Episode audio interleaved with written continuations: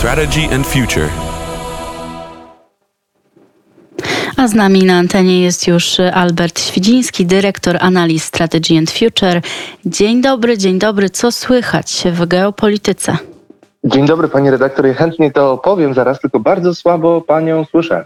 Właściwie tak jak przez, przez wodę. Nie wiem, czy wszystko jest dobrze na łączach, nie wiem, czy mnie słychać też dobrze. Pana słychać dobrze. Mam nadzieję, że zaraz y, z realizacją ustalimy, czy faktycznie y, z moim dźwiękiem jest y, wszystko w porządku, a tymczasem słuchamy. Dobra, jasne. No dobrze, chciałbym zacząć od Stanów Zjednoczonych, gdzie w ubiegły poniedziałek Departament Obrony zakończył pracę nad zleconym przez administrację Joe Bidena w lutym dokumentem nazwanym Global Posture Review Y, można to nazwać globalnym, globalnym przeglądem obecności EXOTY, to jest najprostsze tłumaczenie. To właśnie w lutym Biały Dom polecił stworzenie dokumentu, który ma określić stan obecny i zdefiniować bieżące potrzeby sił USA, na, na szczególnych sił zbrojnych USA, na poszczególnych teatrach operacyjnych oraz przedstawić długoterminową analizę najważniejszych wyzwań strategicznych, z którymi e, siły zbrojne USA będą się mierzyć w przyszłości. Sam dokument nie został ujawniony, a większość informacji na jego temat pochodzi z krótkiej notatki opublikowanej na stronie Pentagonu oraz nieco dłuższego stenogramu konferencji prasowej rzecznika Departamentu Obrony Johna Kirby'ego oraz podsekretarz obrony USA do spraw polityki obronnej Mary Carlin. W obydwu tych przypadkach w każdym razie Chin zostało określone, i to żadna nowość, jako podstawowe najważniejsze zagrożenie do, dla USA, które wyznacza tempo oczekiwań wobec zdolności amerykańskich sił zbrojnych.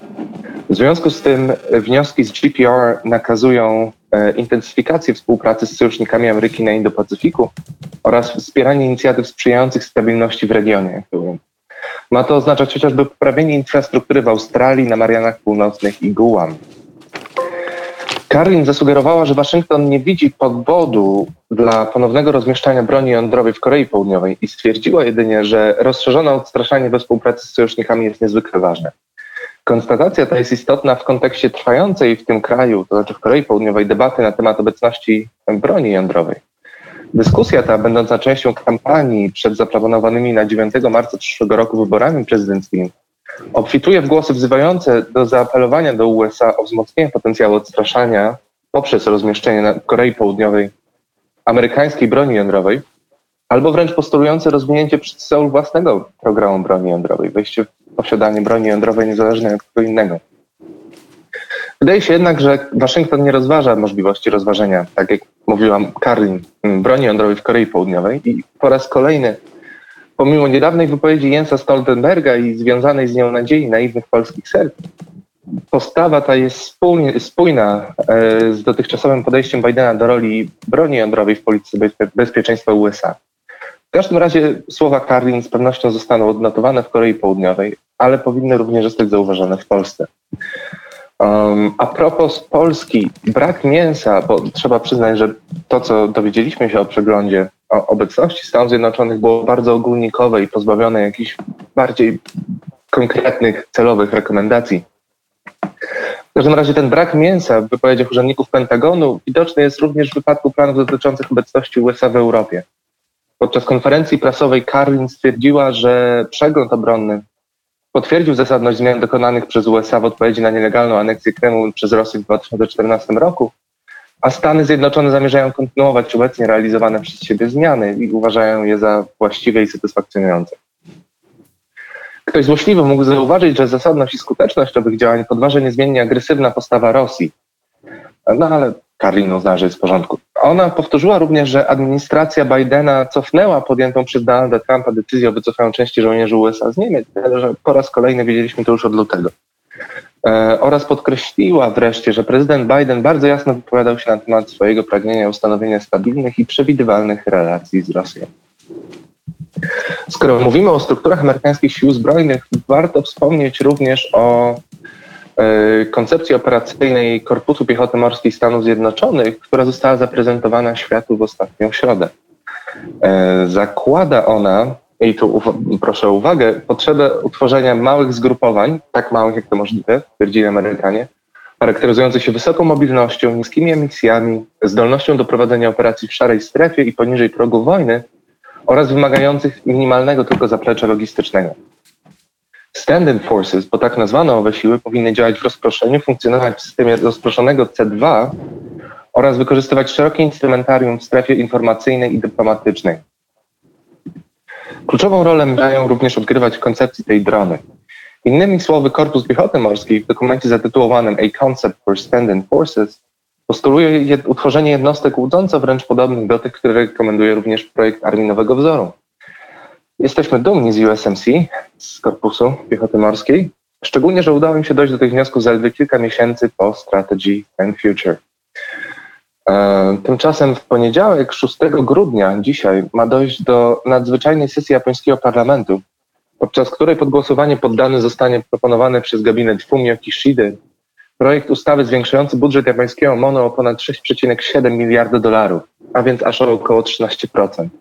Połowa kwoty ma zostać przeznaczona na pomoc dla, dla firm zbrojeniowych, które poniosły straty w wyniku pandemii, reszta natomiast na dofinansowanie rozpoczętych już programów nabywczych japońskich sił samoobrony. Planowany budżet obronny Japonii na rok 2021 ma więc wynieść około 53,2 miliarda dolarów. E, I jest to znacząco więcej niż w roku ubiegłym, natomiast cały czas kwota ta nie przekroczy tradycyjnej bariery 1%. Jak informuje, jak informuje The Japan Times, oznacza to zwiększenie nakładów na obronę przeciwlotniczą, lotnictwo transportowe oraz, co być może najważniejsze, dalszy rozwój zdolności ofensywnych.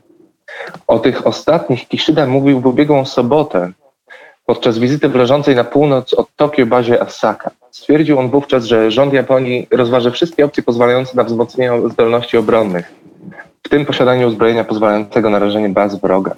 Nieco więcej informacji na temat owych zdolności poznaliśmy dzięki e, Nikkei Asia. E, zdaniem dziennika Japonia zamierza pozyskać pociski manewrujące o zasięgu co najmniej tysiące kilometrów, które mogłyby być odpalane zarówno z lądu, jak i z powietrza oraz morza. Koszt tego programu ma wynieść około 900 milionów dolarów, a nowe uzbrojenie ma wejść do służby pod koniec bieżącej dekady. Nawiasem mówiąc, w podobnie ostrzegawczym tonie o możliwej błędnej kalkulacji ryzyka Pekinu yy, yy, związanej z agresją na Tajwan, aha nie, przepraszam, pokręciłem. Yy, proszę wybaczyć. Chciałem to powiedzieć o słowach odnotowanych przez, wypowiedzianych przez byłego, co prawda, ale wciąż niezwykle wpływowego premiera Japonii Shinzo Abe. E, Abe podczas panelu dyskusyjnego organizowanego przez tajwański think tank Institute for National Policy Research twierdził mianowicie, że Japonia i Stany Zjednoczone nie mogłyby przyglądać się z boku chińskiej inwazji na Tajwan, również z uwagi na fakt, iż będące przedmiotem sporu Chin i Japonii wyspy Senkaku leżą zaledwie 100 km od Formozy. Zdaniem Abe Pekin, a w szczególności prezydent Xi, nie powinni mieć żadnych wątpliwości w tym względzie, a działania zbrojne Chin wobec Tajwanu byłyby dla państwa środka ekonomicznym samobójstwem. Na słowa Abe zdecydowanie zareagował Pekin, co ciekawe ostrzej być może nawet niż na wcześniejsze słowa obecnych członków japońskiego rządu. E, po ich wypowiedzeniu na dywanik został wezwany ambasador Japonii w Chinach Hideo Tarumi. Tarumi miał usłyszeć, że zdaniem Chin, aby jednoznacznie poparł niepodległość Tajwanu, a sami Japończycy nie powinni nie doceniać chińskiej potęgi i gotowości do obrony własnej suwerenności. No i właśnie, i tu przechodzimy do tego, co zacząłem wcześniej, do ostrzegawczego tonu dotyczącego możliwej błędnej kalkulacji ryzyka Pekinu związanej z agresją na Tajwan, o którym mówił we wtorek szef MI6 Richard Moore. E, MI6, czyli wywiadu zagranicznego, teraz to nazywa się SIS który wyraził przekonanie, że Pekin uwierzył we własną propagandę o słabości Zachodu i nie docenia determinacji Waszyngtonu. W związku z tym ryzyko wynikające z nadmiernej pewności siebie, e, ryzyko wynikające z nadmiernej pewności siebie błędnej kalkulacji Pekinu jest realne, a w związku z tym realnym jest też wybuch dużej wojny na zachodnim Pacyfiku. Kończąc, chciałbym powiedzieć jeszcze o realiach gospodarczych, z którymi musimy, muszą się mierzyć Stany Zjednoczone i o ich konsekwencjach dla sytuacji e, pomiędzy Stanami a Chinami. Otóż jak stwierdziła w piątek sekretarz stanu USA Janet Yellen, niektóre z sankcji nałożonych przez Donalda Trumpa tworzą problemy bez strategicznego uzasadnienia, a zniesienie części z nich niewiele by Stanom zaszkodziło. Skąd ta konstatacja? Otóż zdaniem Yellen rezygnacja z części sankcji pozwoliłaby na zlżenie presji inflacyjnej w USA. W jakim mechanizmie miałoby się to odbyć? Otóż obecny wzrost inflacji w USA jest spowodowany przynajmniej częściowo przez drastyczny wzrost popytu wynikający z programów luzowania ilościowego. a więc wszystkich liczonych w bilionach dolarów programach stymulacyjnych, rozpoczętych najpierw przez Donalda Trumpa, a potem kontynuowanych przez Bidena. Popytu tego nie może niestety zaspokoić coraz bardziej słabnąca, żeby nie rzec chyląca się ku ruinie, amerykańska baza przemysłowa. A w tej sytuacji najoczywistszym sposobem na wzięcie w ryzy inflacji jest import tanich towarów z Chin. Tyle, że aby było ono faktycznie tanie, Pekin musiałby doprowadzić do osłabienia juana. Warto zwrócić uwagę, że kilka tygodni temu o możliwości tej pisał David Goldman. Jego zdaniem USA miałyby zaproponować Chinom taktyczne porozumienie, w ramach którego e, Stany znoszą część sankcji ery Donalda Trumpa, w zamian za co Chiny zgadzają się na doprowadzenie do osłabienia juana względem dolara. W ostatnim Weekly Brief pisaliśmy oczywiście również o sytuacji na Białorusi, o sytuacji w trójkącie Rosja, NATO, Ukraina, a także o spotkaniu e, w Soczi, gdzie, miał, gdzie spotkali się prezydent Władimir Putin, prezydent Azerbejdżanu Ilham Aliyev oraz premier Armenii Nikol Paszynian. Jeżeli jednak chcieliby dowiedzieć się Państwo więcej o tych wszystkich tematach, zachęcamy do lektury Weekly Brief na naszej stronie internetowej na strategyandfuture.org. Dziękuję bardzo.